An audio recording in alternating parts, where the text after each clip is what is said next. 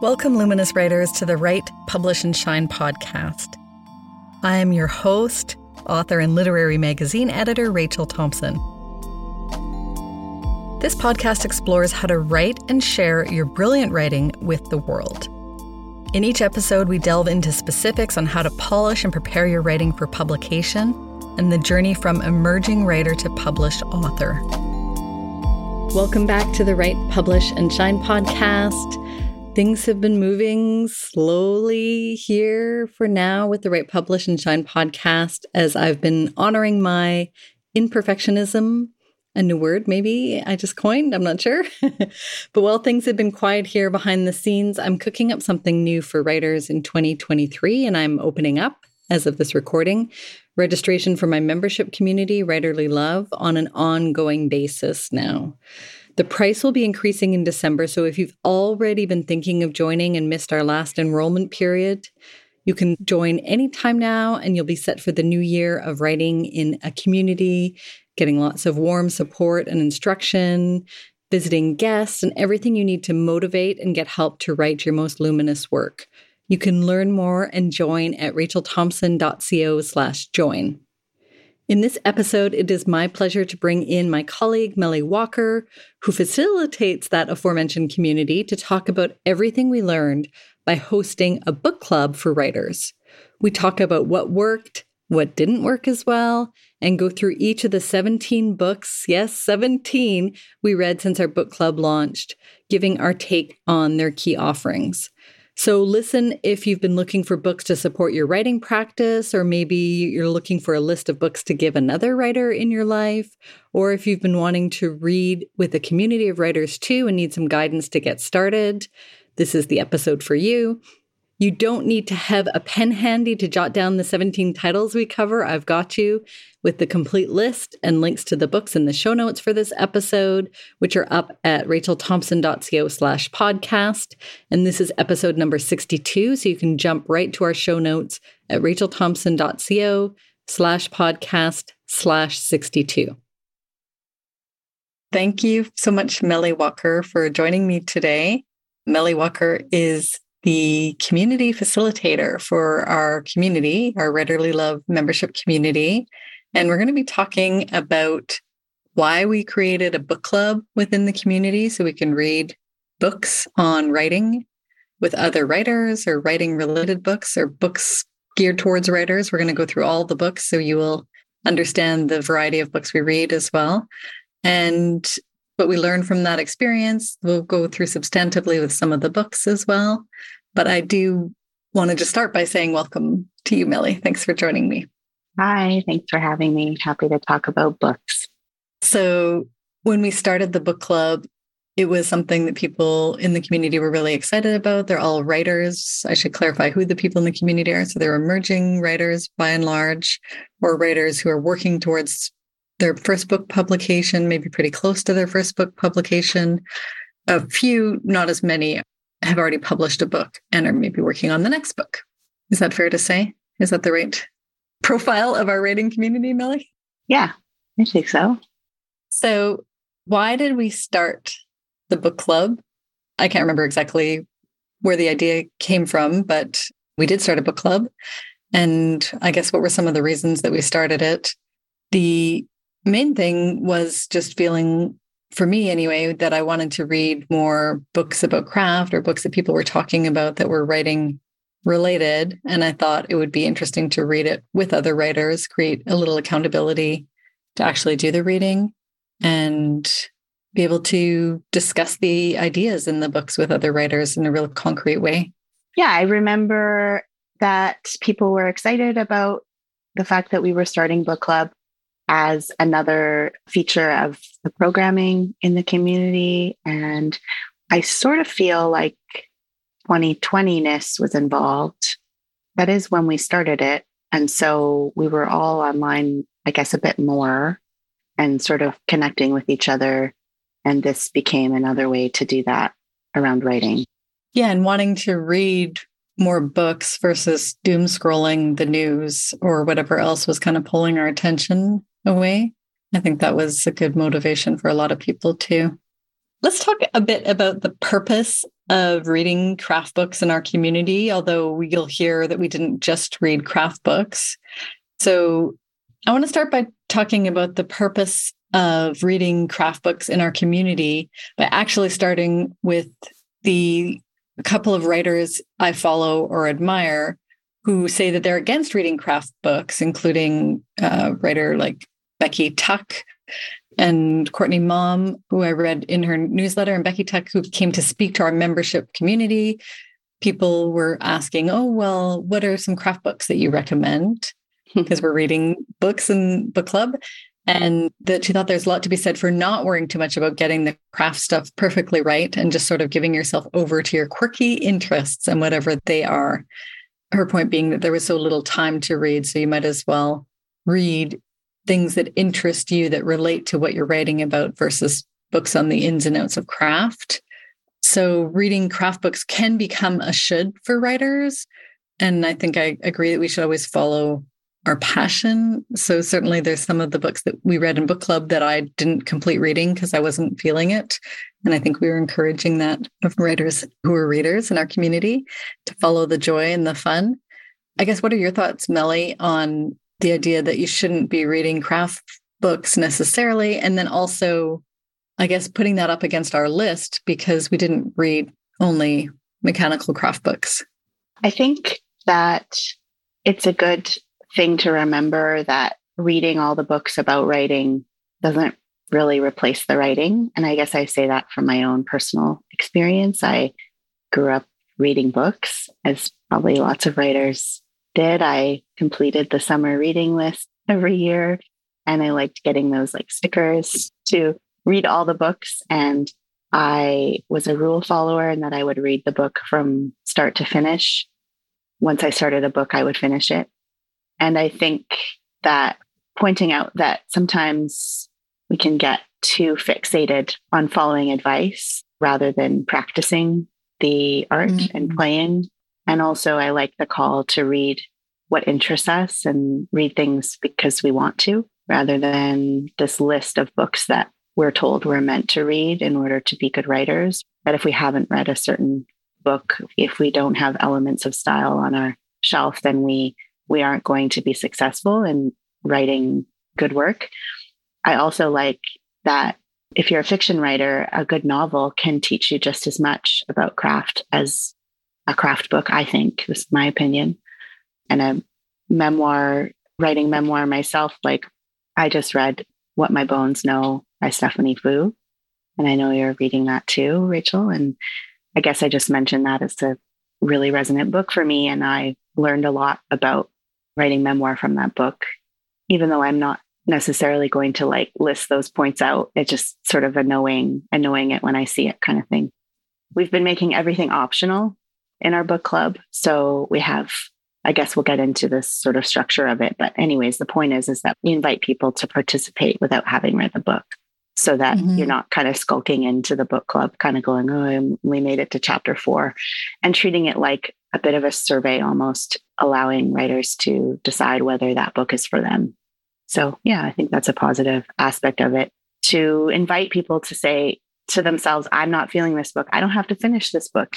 Giving yourself mm-hmm. permission okay. to leave something and say thank you for that. But that's maybe not for me at this time, even. Sometimes books come along yep. at the right time and that really becomes meaningful. So, if something is not resonating, or if you're reading craft books out of a sense of obligation, I feel like is a restrictive place to be rather than a playful place to be. So before starting the book club, I think, you know, you just hear from so many writers who'd read Stephen King's On Writing book and mm-hmm. the harm that's done, I think, from the idea that, oh, writers write every day and mm. that's what you have to do and i don't know i can't even remember if that was like his thesis and he said you must but that's what people took away from it that's not something that works for writers who are writing difficult material sometimes they need to take breaks actually and so it's okay not it's just like a self-preservation thing to be able to say i'm not going to write every day that's just one example but one of the things i liked about having the book club too is you know, we were selective about the books we chose, and most of them we did resonate with. I think I did it anyway. And they weren't always so like cut and dry that this is the way you should write. Mm-hmm. Times where they were, we were able to go, oh, well, you know, that's nice, but that doesn't work for me. There was something more permissive, I guess, to be able to do it in a community and discuss it and say, yeah, I'm taking this from that, but I'm not taking the other.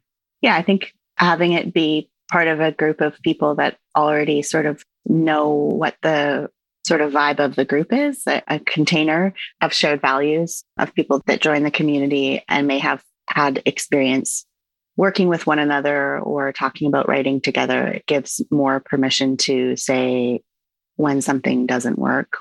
And I think it occurs to me too that not every book has everything in it. I mean, to follow a book on craft as though it's a sort of Bible, I think can be limiting.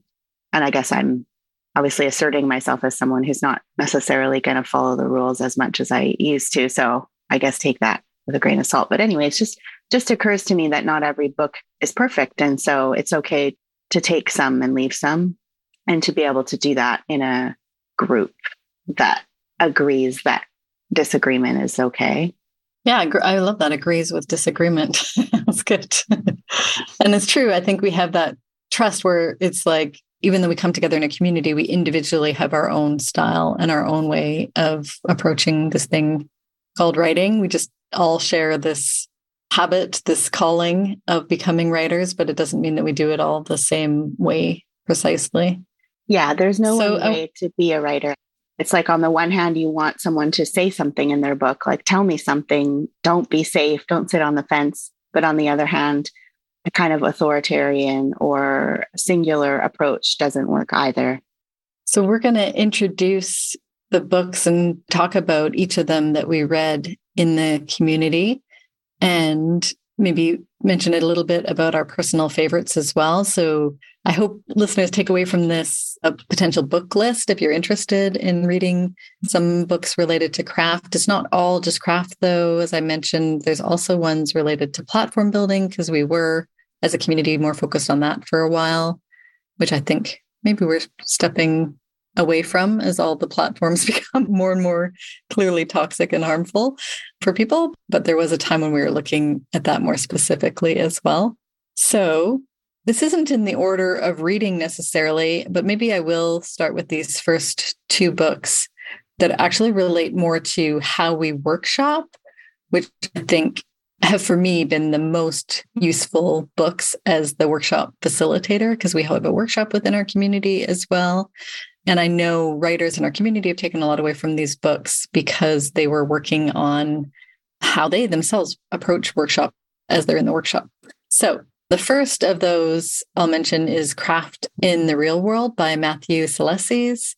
The subtitle of that is Rethinking Fiction Writing and Workshopping I'll mention that we're not all fiction writers in our community, but I use in my teaching and when I'm working with writers the revision exercises in there, the thoughts on positionality. Like this book came in that expressed something that was not working in workshop for years and was uncomfortable in workshop. And it provided a way. This book reference, and it's one of the two books that I'm mentioning, both reference uh, Liz Lerman's workshop style that's used in theater and how they adapted it to use in workshop. And now we ourselves have further adapted the adaptations of that and using it in workshop as well. So I really can't emphasize enough how much I reference this book when it comes to working with other writers, but also writers who aren't even workshopping would benefit from it too, because it has these great revision practices, these insights about how to do revision, which is not a bit of craft that is that common to find in books. I find often they're more focused on generating.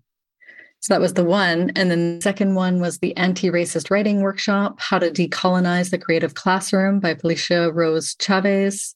This book as well really changed how I run writing workshop. And I think it was good to read it as a community too and have like uncomfortable conversations. We are a community from different backgrounds, but definitely the majority of our members are white women like myself. And so to be able to see the possibility in workshop to be not just not racist, but anti racist expressly, I think came across in that book very well. It was one where we heard from at least one member anyway who thought, well, I'm not running a workshop. So is this really the book for me? But I think decentralizing workshop and making us all accountable to each other is really important. It's like a value for me in terms of how I want to approach community too. It's not just like with one authority, but everyone becoming versed in how to make our spaces not just more inclusive, but actively engage in changing dynamics and systems of oppression. And that book also talks about the Liz Lerman practice. I think I probably took more from that one in terms of how she has adapted it for the way that she runs workshop. And the main thing that might blow some writers' minds if you've been in traditional workshops for over the years, as I was, is the idea that the cone of silence that's supposed to fall upon the person who's writing is being workshopped.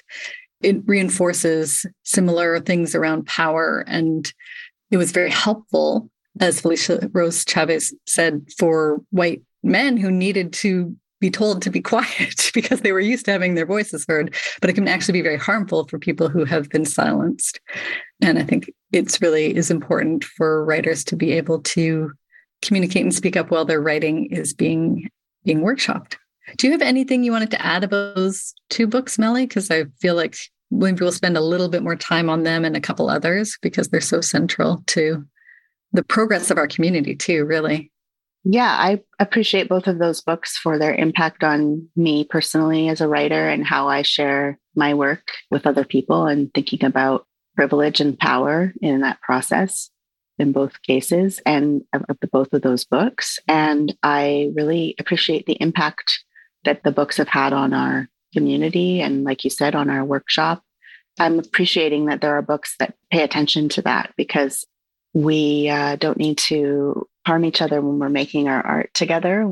And I believe coming from theater, I believe in a more collaborative process than is sometimes presented in the literary world or in the writing world, because I think writing is seen as a practice we do by ourselves. However, I don't think we do anything alone. And so these books are pointing at power and privilege in the, in the dynamics of workshop and sharing writing, and also call upon each of us to to think about how we impact other people's art. And yeah, I'm coming from theater, asking questions as a way of responding to work is something I feel like is more characteristic of the theater process, the collaborative nature of theater.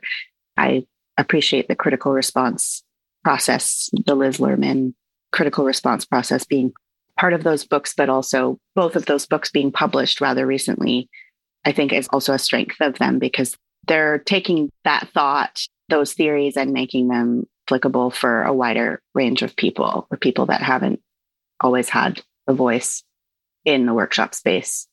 A little bit of context to that, although we are going to get onto the books, but it's like every person of color, every Indigenous or Black person that I've spoken to about their experience workshopping has had a negative, dehumanizing, terrible experience historically, I would say. I mean, maybe it's not, it's everyone who I've actually had that conversation with. So maybe it's not every single person, but it just goes beyond that. Let's put it that way. So we're going to talk about a few more books that we read. Are you going to do the next two, Melly? So we also read Appropriate by Paisley Rekdal I think the standout comments from readers in our community on that book was they appreciated the letter writing form of the book. The author is writing to a student about the question of appropriation and writing about the other or others. And we sort of appreciated the depth that that one author was giving to the topic and the reflection, the self reflection that you see sort of a writing instructor doing, a writer doing in relationship to the one student, even though I think the student is meant to represent perhaps many students. And then comparing that to inappropriate, in which we really appreciated, I noticed in our group as we were looking at that book, we appreciated that there was a spectrum of voices because it's an interview style book. So we're hearing from a bunch of different writers and their view on appropriation and, and writing about others and the other. We didn't read them back to back, but we had read appropriate and then we read inappropriate at some time later. And that was a great comparison to see how that conversation can be had with multiple voices and also sort of one reflective voice. And both of those books, I think what I appreciated was myself and other writers going into them going, oh, great. Now I'm going to get the step by step guide how not to appropriate someone else's voice. And both of them were like, no, you're not going to get the step by step guide. It's way more nuanced and you're going to have to think it through, make mistakes, and figure it out yourself. But here are some great insights and thinking tools that you can use as you're writing? These last four books that we've mentioned Inappropriate, Appropriate, Craft in the Real World, Anti Racist Writing Workshop are the kind of books that have a longer effect than the conversations that we had. So we would have you know an hour long conversation or we would talk on online about the books for such deep and important topics it sort of needs to be seen as this is us beginning this conversation as a community in a way. And we all kind of agree that this is important and we want to keep having these conversations. So it's a sort of slow effect, I think, because as you mentioned, with majority white writers in our group, sometimes our ability to comment on these topics is limited. But at the same time, we, we must be having these conversations so that we aren't doing harm and we aren't inappropriately using our power in workshop situations and that we can be supportive. Because I do think, as you say, folks sometimes want to know how to avoid doing the harm in an instructive way when really it requires constant self reflection and uh, continuous work. And I think these books give us options and a way in to our own self reflection. Yeah. And I appreciate what you say about it long lasting. I think these books we've kind of front ended, and this isn't really in the order that we read them or any other order, maybe than impact of these first books. And the next two are no different too. These are really impactful ones too. And and I guess notice too, we haven't really got into, with the exception, I guess, of craft in the real world, we haven't really talked about craft books per se. They're books about thinking about writing and approaching the workshop of writing and some of the ethical conditions that we need to address as writers. Do you yeah. want to introduce the next one? I know it's a favorite of both of ours, but I think you're the best equipped to talk about it too. We read Body Work, The Radical Power of Personal Narrative by Melissa Febos. And there was really rich conversations that came out of this book in our live conversation. And we had an enthusiastic couple of readers who really poured over the content and looked through these essays. You know, they're very comforting and invigorating. They tell truths. And the author tells us, as she tells her students, we are writing the history that we couldn't find in any other book. We are telling the stories that no one else can tell. And we are giving this proof of our survival to each other. That's the end of the Melissa Febos quote there. The essays in this book can be found online. So that was also a good inroad to give people an option to read an essay online first and see if they wanted to participate in the book club. It's a very good audio book. And that one had some writing exercises too, which we're going to talk about too, that we found was something that helped writers stay engaged in book club too, is the practice of writing that can come from some of the books, like the assignments, I guess, if you want to call them that. In that one, there was one that she had you write over and over and over again. And we did that in separate guided writing session as well, too, related to your sexual history. I think it was like your sexual biography, I think, something like that. Am I right? Yeah. Mm-hmm. and yeah, writing definitely. it again and again was really interesting, I think, to be like, okay, how do I write this in a new way? Like the idea of just doing that with any kind of writing, but that in particular, I think is really challenging in a good way for writers. I'm noticing that books written by writing teachers or writing professors, instructors are really rich because we feel like we're sort of hearing from the students that they've taught to. So when they present a writing exercise or a prompt, and in, I think in this case, Melissa Febos does describe this as a prompt I've given to my students and talks about the impact of that on the students. And so it's almost like we sort of are like, oh, okay, like other people have experienced this prompt. Let me try this too. And often, you know, if I'm reading craft books and there are prompts, sometimes I just kind of race past them. I'll go, oh, I want to try that later. But being able to try the prompts out together in a group is really nice. Uh, it gives time and space for that and gives you the time to slow down and actually try something out rather than forgetting about them by the time you close the book. I think I just always have good intentions of returning to prompts and I don't always. So that's been a really a strength of some of the books that have prompts that really resonate with folks across multiple genres too. Bodywork is about personal narrative, but I think it did resonate with fiction writers and poets as well. And I think that's also another strong feature of books if they can speak to writers writing different things in different tones and genres that really seems to make a difference. So true. And our current book in book club our last book of 2022 do you want to introduce that one? You just had the book club conversation for yesterday as well. Yeah we just finished never say you can't survive by charlie jane anders full title is Never Say You Can't Survive How to Get Through Hard Times by Making Up Stories. And I loved this book. I think similar to Body Work, this book's author also tells us to write the book that only you could have written. And again, I'll say that this is a book about writing fiction for the most part. It has generative exercises for writing fiction, science fiction specifically it talks about world building and things like that. And the author is a novelist, a science fiction writer, but also a journalist. And it did have appeal. There was a memoir CNF writer in our group, and myself included, and we were both resonating with the exercises and the themes of the book. So, again, a book that might focus on a particular genre, so to speak, can really speak to people writing outside that genre. And I think that makes a really good craft book. It was published in 2022. So it recognizes on the book jacket that, quote, the world is on fire. So tell your story. And I think that there's something comforting about a craft book written more recently. Yeah, there's great prompts throughout the book. And we tried them out in our calls and our live calls and really enjoyed them.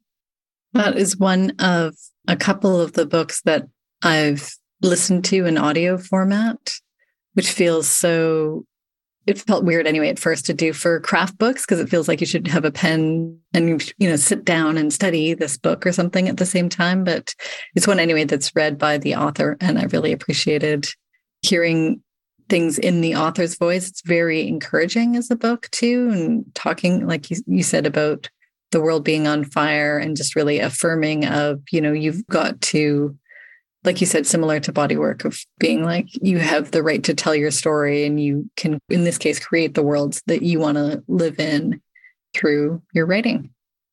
So the next book that we'll mention was also more recently published. It's Swim in the Pond in the Rain by George Saunders, published in 2021.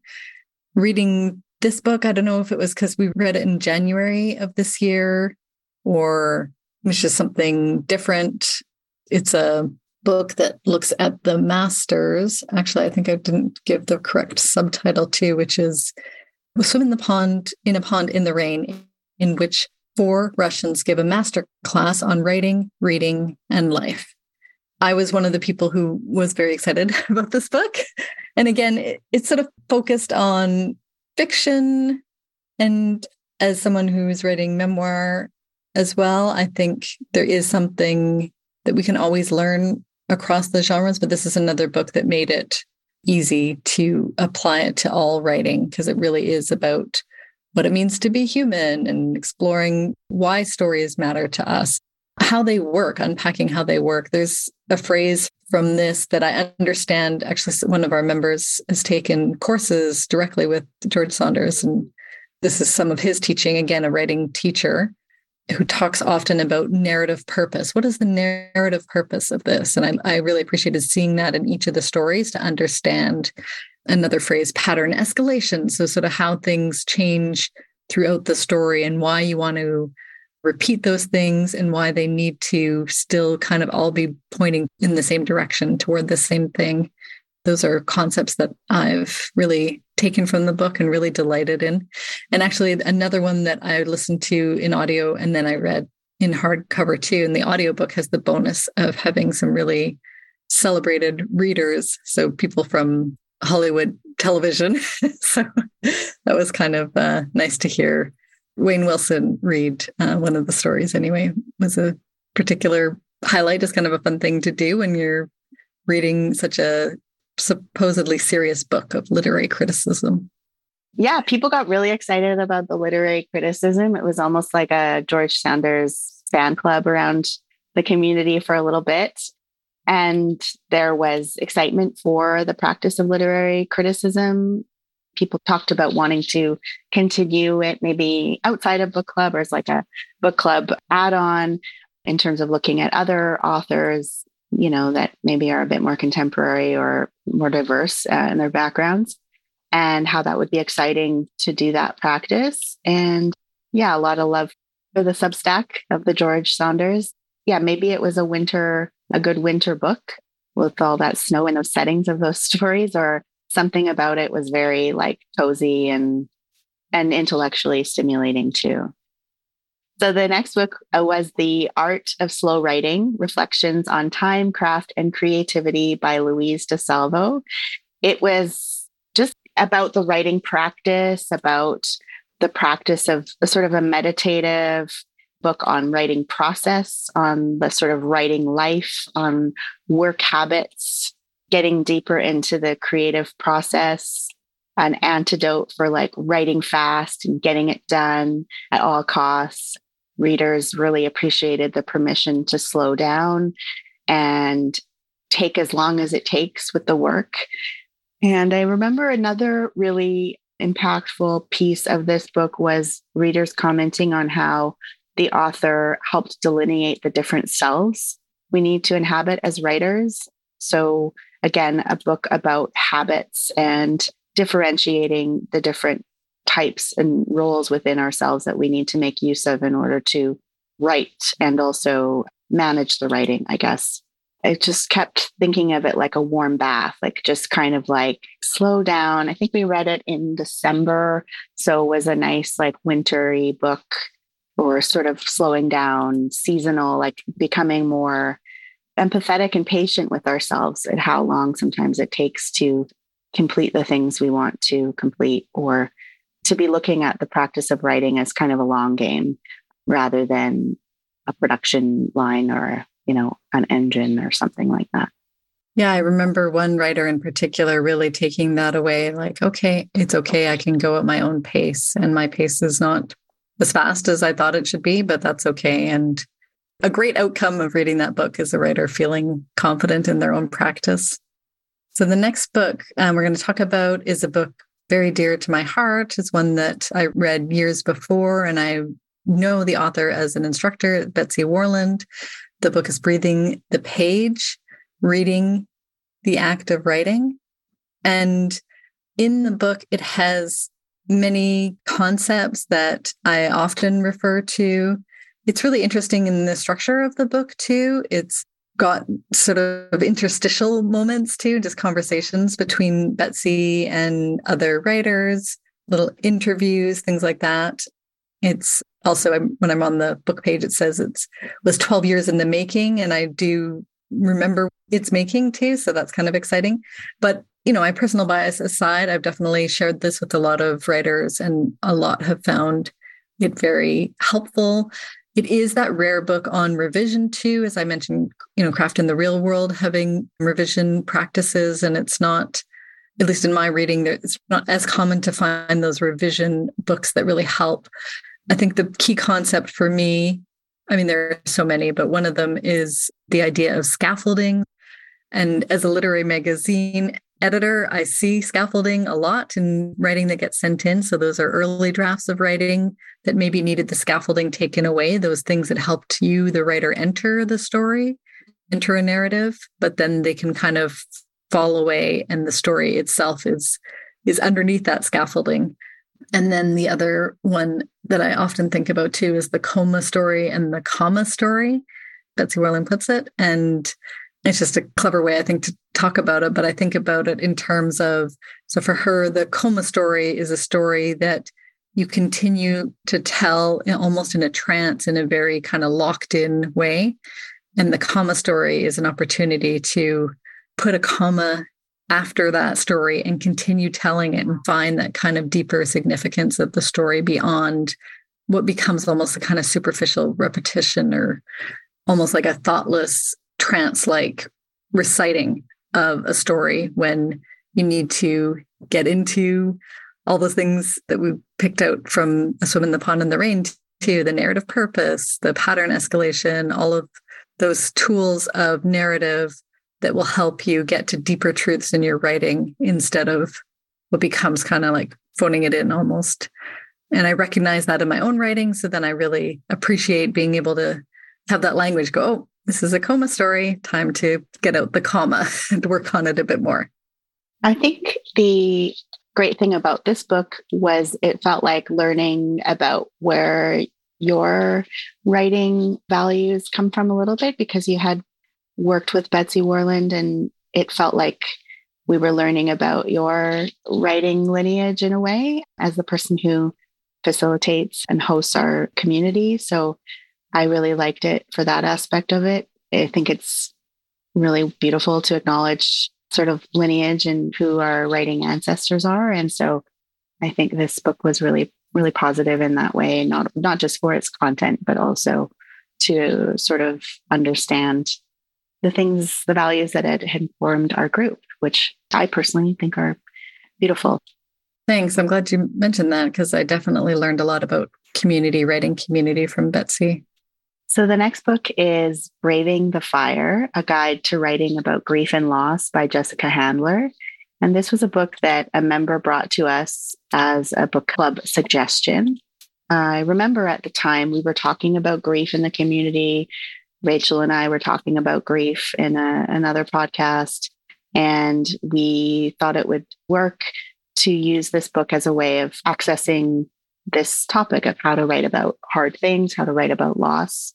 And uh, this member was very devoted to presenting this book because she had read it several times and had made a huge impact in her writing life. And so it had some really great energy behind it. The author, Jessica Handler, uses her own experiences, her own loss and grief to talk about ways that writers can face their own grief and be able to write about it. And there's some advice from doctors and therapists about sort of the more physiological aspect of grieving. A bit of the framework is around the Kubler Ross model of five stages of grief and sort of uses those as a, sort of these different stages that helps the writer process emotions as they're writing. It's a very caring book. And I would say for memoir writers writing about grief and loss, it's worth looking at if that's something you need support with. But it was a timely pick, but it is pretty memoir specific. And so it didn't have as wide appeal to other writers not writing memoir, basically. I'd say this one is very specific to memoir. And again, that framework of the five stages of grief, personally, I think is a bit limiting because that framework was selected for patients in palliative care and not necessarily for those who are grieving those who are dead. So I guess just keeping that in mind. But it is kind of an interesting way of looking at the writing process when it comes to grief writing. The next book is In a Flash Writing and Publishing Dynamic Flash Prose by Melanie Faith. It was published in 2018. And this was a book with lots of prompts lots of quick prompts to go with the flash prose aspect of the book.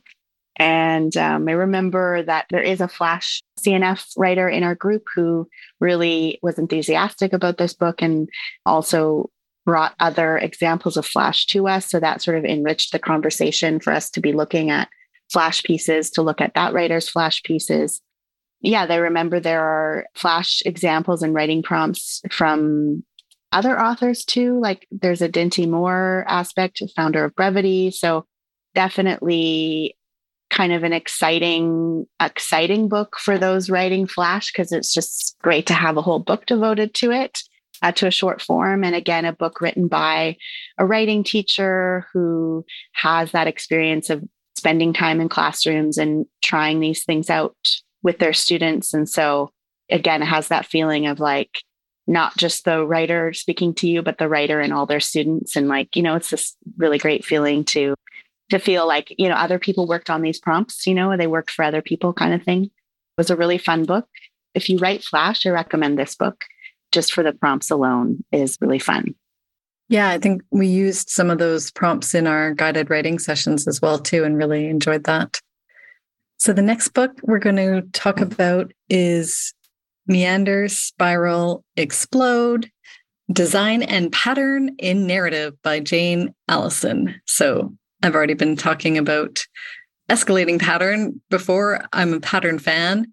I mean, this book also came in in a different way, but similar to Craft in the Real World, it came in in a way that was like, oh, yes, that's what was missing. That's what we needed to understand that there isn't just one way of telling a story. And certainly that the drawing that we all got in school of the climax, rising action, and then denouement and and you know that map of how a story should arc is not the only way that stories can be told and not the only patterns that stories need to take.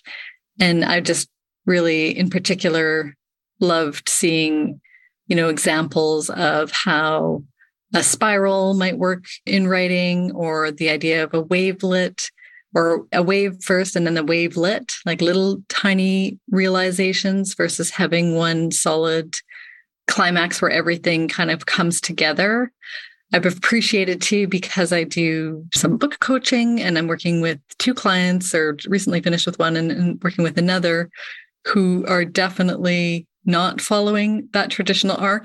And so we have like a language around, okay, maybe what is this? Maybe it's a wavelet then. And so then let's start looking for the pattern and the shape in your narrative there and also having the freedom to you know make their own thing entirely too but now at least there's something that you can apply to it to kind of understand what is happening in your story and how it's working.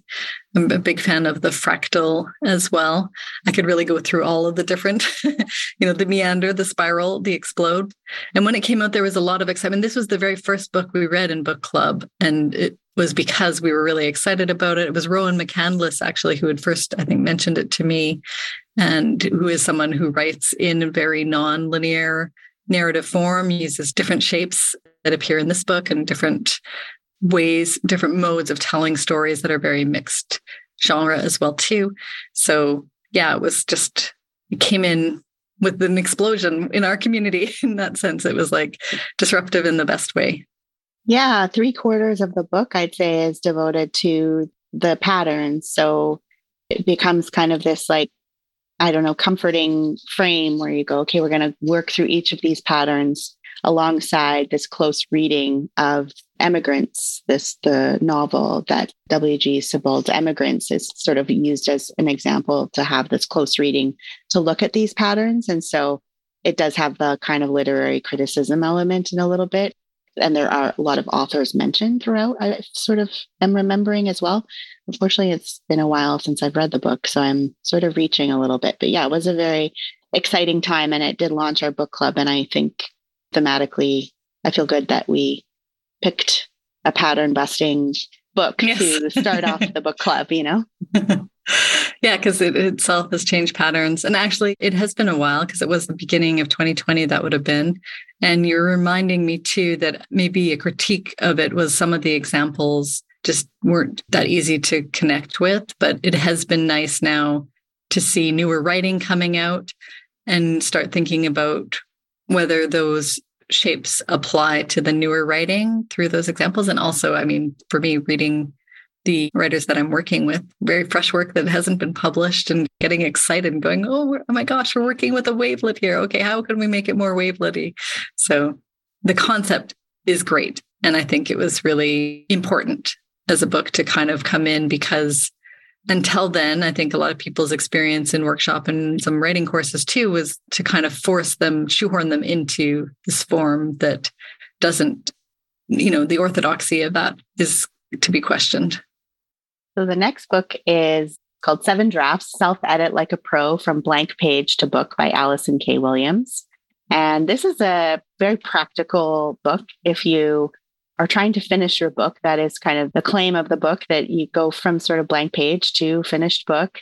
And it really walks you through these seven drafts of that process from beginning to end with sort of funny or catchy or even sometimes kind of gross names like the vomit draft and things like this. So the readers who looked at this book closely enjoyed breaking down each draft and looking at the book in that way and sort of working through each draft sequentially and comparing it to their own experience of working towards a finished book.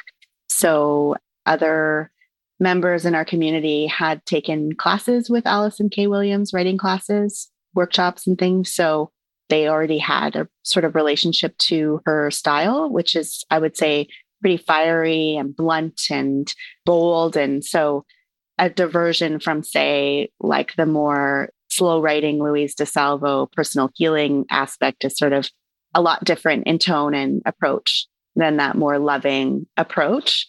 Allison K. Williams is like loving, but like with tasks and with sort of no holds barred, like kind of attitude. So I think that's a definite strength that it is so specifically sharp and punchy in that way. Like if that's kind of what you're looking for, if you just want to do the damn thing, then yeah, a lot of writers appreciated that. And then I think, yeah, like going back to being able to disagree or notice differences in writing style was good because people were sort of like, well, I guess I do some version of that draft, but I do it like this. And so it it had us talking about our own writing process as a reaction to these suggestions, which I think is a good thing to notice. Okay, well, I'm a bit like that, but also this is what works for me. So any book that can do that, I think is really positive, make people reflect and react against what's being suggested and think about what works for them and help them, you know, even more specifically define what their process is like. Yeah, and another very practical book we read was The Artful Edit on the Practice of Editing Yourself by Susan Bell.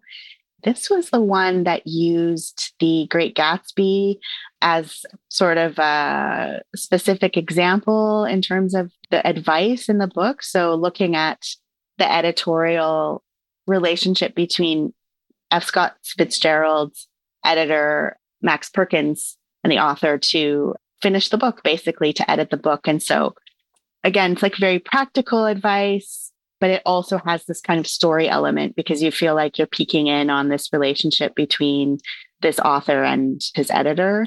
And again, like this would be another example is if you hadn't read The Great Gatsby or if you didn't know that novel or the example being used, it can be a little distancing.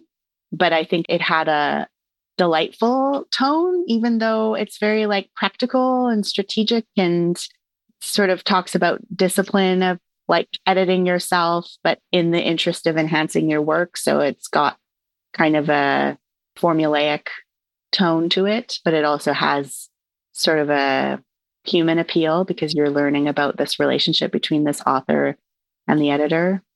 And it's written by a book editor. So that's also a good feature of it. yeah, it's coming from the right place.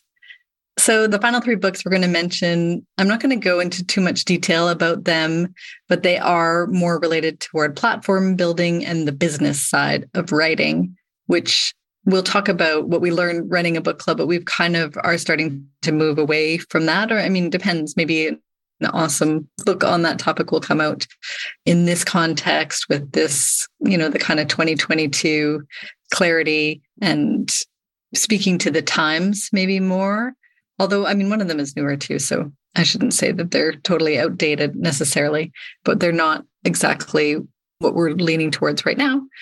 That said, the first is The Extroverted Writer, an author's guide to marketing and building a platform by Amanda Luedecke. I'm sorry if I'm mispronouncing that. That book was very, you know, step by step. It's of a time though. So it's like go through Facebook and Goodreads and LinkedIn, Twitter, which we know is going through something right now as of this recording. I would say it's a good primer for people who just want to get set up, but then also some of the things that were true about what writers needed to do in order to be able to get a agent and book deal are less true now from what i understand of people being published and people working in the publishing side. That kind of following is less important or those specific kind of online followings. It probably does help a lot you know if you have a very big twitter following but it doesn't have to be the only thing to do in order to become a writer. And I think there's enough of an argument against doing that and, and the way that it contributes to the war of art for the negative side against productivity or not productivity necessarily, but against creativity, let's say. So I guess it's not a critique of this book, but that's a critique of the idea of building a platform in a way that I think is changing. And so it'd be interesting to see what other books come out related to that, or maybe an updated version of this book. As I recall, I guess people did some of the exercises in the book, but that's sort of when we started noticing that people maybe were less excited about platform building. So then the next one is a more contemporary one, and I think really helpful is Before and After the Book Deal, a writer's guide to finishing, publishing, promoting, and surviving your first book by Courtney Maum. What writers in our community most loved about this was point of view, voice. Courtney Maum is a great writer and has a great sense of humor, and that was really helpful. And the information in there is really helpful. I just referenced it maybe a couple weeks ago when a writer had a question about what kind of blurbs they needed on a book and what, you know, the idea of blurbing a book and what it means. And there's a whole section in that book about that. So any kind of aspect of finishing, publishing, promoting, surviving your first book is covered there. A sense of humor is a great feature of that book. The author is sort of funny and candid and the idea is answering questions that you've sort of been too afraid to ask. Or if you didn't get an MFA, like, what is all this secret information about breaking through with your first book? And like, how can we demystify that? So, yeah, it's like a 2020 book. And I think it's a great read for people in that part of the process. And then finally is The Business of Being a Writer by Jane Friedman. Jane Friedman also has several articles, like so many articles. I think a lot were what turned into this book. And I think it's a really practical book for understanding how to build a writing career and to approach it in a business like way. So, those were all of the books that we've read in the book club. The whole list of books will be available in the show notes for this episode, so you don't have to write them all down. You'll, you'll be able to find them and we'll link to them as well.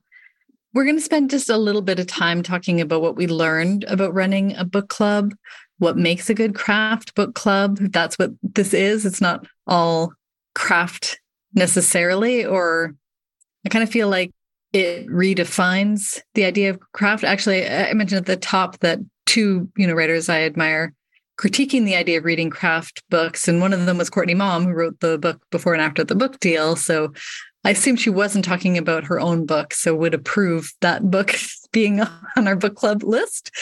What makes a good writer book club, maybe? Because again, it's not really necessarily craft. And what worked well to spark conversations, which in some ways was our goal of you know helping writers improve their craft helping improve you know conversations and connections in our community among writers and sparking new ideas through our collective reading as the community facilitator, Melly was the host of all of our book club conversation calls and the leader in our online chat communication about the books as well. So we had both live video calls and chats where we discussed the reading each month. Yeah. So the first thing I'd say is kind of a, maybe an obvious one, but didn't necessarily occur to us right away is just the accessibility of the book. So, can most of the readers in your group get the book? If it's more recently published, sometimes that can be a good thing because it's easy to find. However, it may not always be in the public library yet if it just came out or if it hasn't been taken note of by the local librarians. And since we're a group that meets online and we have writers in different countries and different time zones, we have to be careful about picking books that are available and accessible, uh, whether that's online and ebook form, audiobook form, physical form. So, thinking about that, and it does require a bit of planning as well to say, this is the book we're going to read in this upcoming month, and giving people time to get the book so that they don't feel behind from the start. That being said, we also don't require, as we've mentioned, everyone to have read the books. But, anyways, it is good to have an idea of what you plan to read and make sure that it's fairly accessible. Also, another obvious point would maybe be to read each book before you choose it, or at least have one person read it. So, sometimes it was one of us that had read or read most of the book. Sometimes we chose a book because we trusted the author. Sometimes we chose a book because a member brought it forward and they had read the book thoroughly. And so we we went with that. But I think going forward, we are making sure one of us has read the book so that we know what are some of the positive impacts this could have on a community and it also informs some of the programming theme as well so just like any programming that you would do you want to make sure that you're making something that might affect and impact i guess as many writers as possible even if it's not going to be for everyone yeah and for it to be not just a good book about writing I think we're raising the bar a bit. Again, maybe coming to, you know, again, that idea of there's just not enough time. There's a lot of other stuff we could be reading. So we don't want to be reading books that aren't really going to help push things forward or engage and inspire our writers. Another thing we changed partway through the book club is we would read one book a month. I think a lot of book clubs kind of do that. You go, this month's book is but we decided at some point in the last year to actually read each book over two months rather than one. And this gives people more time to look at the book. Maybe they got the book late, so they're catching up in the second month. It gives more time and space. You know, and then the first conversation, we don't feel like we have to cover everything. We can cover the first half of the book, or we can cover the whole book in a sort of more cursory look at things and then go deeper in that second live call and then gives us more time to post about the book in our Slack community in our Slack channel to keep the conversation going. Another important piece in terms of keeping the conversation going and having momentum is to have a couple of readers that are invested and who are also reading it closely. So I facilitate the group calls, but I also seek out support and excitement from members who are interested in reading the book closely so that they're kind of representing us as a group and sort of going, okay, let's look at this book and sort of reporting back. Although we don't do like formal book reports or anything like that. And we're not necessarily critiquing in a very intense way, but we are kind of trying to say, okay, well, for me, this is what I noticed, and this is what you might find helpful. And again, giving people that option of whether they want to invest their time, their resources, their energy into a book in the first place. And I think people appreciate not having the pressure to have read the book. So I used to kind of go around at the beginning of the call and say, like, who's read the book or who has a, the copy of the book or who's thinking about the book. And now I just kind of go into the call and we just talk about it, and whoever wants to chime in can chime in. And I notice people will listen in on their lunch break or while they're at work. So there's different levels of engagement. And I think that that actually makes people more engaged when they have an option to tune in with less engagement, but they're still really interested, but they may not have a lot to say. I guess the main point there is just allowing for different levels of engagement with the book, but making sure that you do have a core couple few people who are really interested or invested in doing that close reading for the group. Yeah. And sometimes even the people who haven't read the book, you know, maybe they're listening in, or maybe if they're able to engage in this way, we talk about a concept from the book and they can apply that to their own writing and think about it. And also get excited and say, oh, I actually am interested in learning more about that. So I am going to read the book. The other thing, actually, I forgot to mention before when we were talking about slowing down, we also will have a book catch up month too. So we'll read a few books from the past midway through the year. The option was to catch up on any of the books that we read so far this year and discuss them. And people, you know, just have different times and seasons that they go through of busyness and ability to read. And they really wanted to be reading that book, but work was busy that month or something. So they're able to jump back in and we continue on the conversation that we would have had with that book in the past, but we move it forward to this catch up month. I would say another feature that we've already sort of mentioned, but books with writing prompts in them tend to be really impactful and tend to engage folks who might not have read the whole book, but the option to try out a prompt together or to post a prompt in the Slack channel and say, try this, or again, do it together on a live call can be really interesting and help us think about what is working about that prompt or what does that prompt do for us. So even though we might not necessarily write for half an hour together on that prompt, we kind of look at it and make some notes on it. And then it gives people something to return to later, again, to kind of make time and space for the prompt instead of something like, oh, that would be nice to do, but I might not remember to go back to it. It's been nice to pull out some of the strong prompts that I think will, or we think that will resonate with writers and try those out together and talk about why that might be helpful. Yeah, I agree. And I'm with you where I will read books with writing prompts in them, but you know, I'm not reading them necessarily at a place where I can be, you know, and, and now I mentioned I'm sometimes I'm listening to the ebook version of these craft books too. And the so I might think, yeah. oh yeah, sorry, the audiobook. sometimes I'm listening to the audiobook version of these craft books.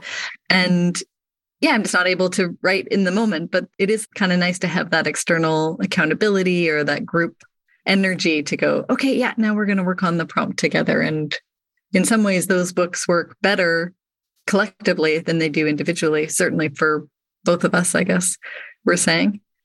That's the end of the list we had here. Is there anything else that sprung to mind in our conversation about all of the books that we read this year that worked well, Melly?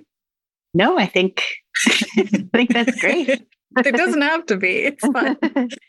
books are fun. Writing books are fun. And uh, it's great to be in a group looking at books together and finding value and comparison and reflection and doing that in company is always really enriching for me.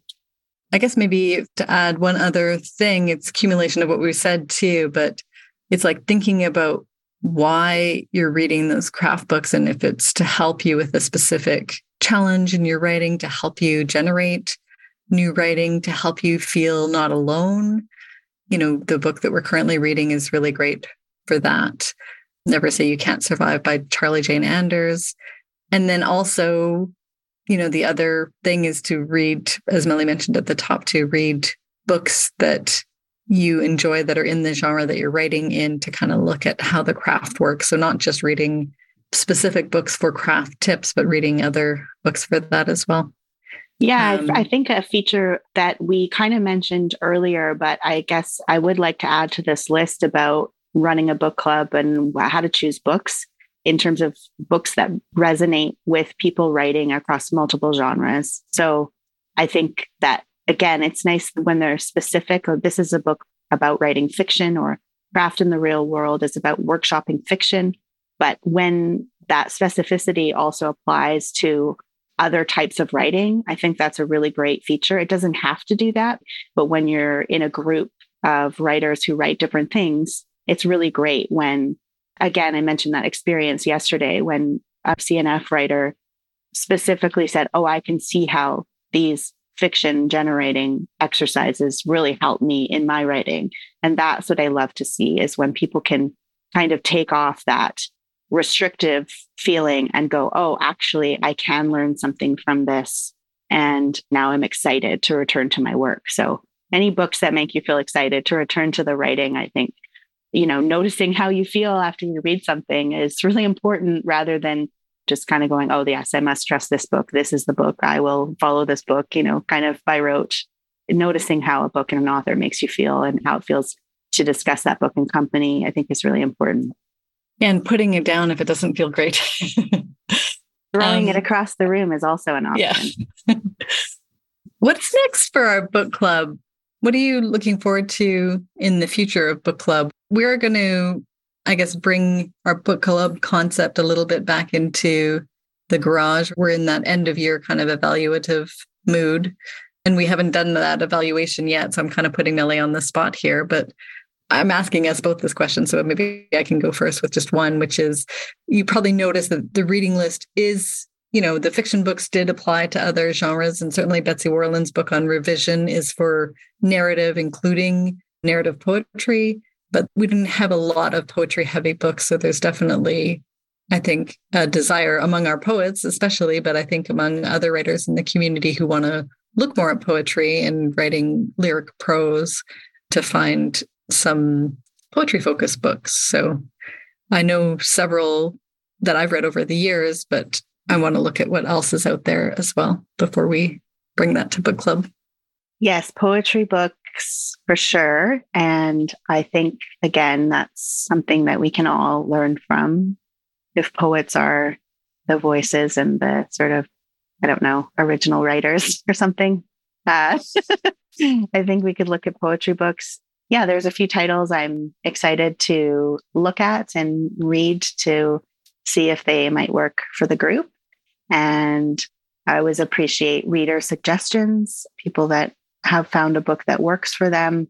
But again, I guess one thing to note is sometimes you do have to say, that you know maybe this book isn't for the group. So that does kind of put a bit of responsibility on us at choosing books that might appeal to our group as a whole. Well thank you so much for talking about books with me in our book club today melly. Really appreciate it. Thank you so that was my conversation with community facilitator Melly Walker. Remember that all of the books we discussed from our book club are up at rachelthompson.co slash podcast slash 62 because this is episode number 62.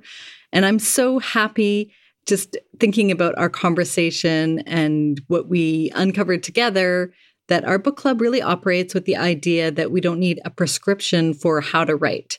We rebuff any edicts on what every writer should or shouldn't do and our bent is toward vulnerable, open, affirming books for writers that help us refine our practices and feel like we're getting support and wisdom from the authors. Real wisdom. So, having listened to how we approach craft, I hope you hear those scare quotes around that word craft in books for writers. I encourage you to reflect on how you might use your precious reading time as a writer. The Write, Publish, and Shine podcast is brought to you by me, Rachel Thompson. You can learn more about the work I do to help writers write, publish, and shine at rachelthompson.co. And when you're there, sign up for my writerly love letters sent weekly, though that has been part of my imperfectionism in this autumn moving into winter. But I am back to sending these notes filled with support for your writing practice on the regular. If this episode encouraged you to read any of the 17 books on our list because you were intrigued by our takes on them, please get in touch about this. I'm at hello at rachelthompson.co and I love to hear from you. And maybe are there any books that you'd recommend to our craft book club? I'd also love to hear about those, in particular, any books on poetry. Just remember our key is book accessibility and general openness rather than sort of a closed, narrow version of what writers should or shouldn't do. Again, you can always reach me by email at hello at rachelthompson.co.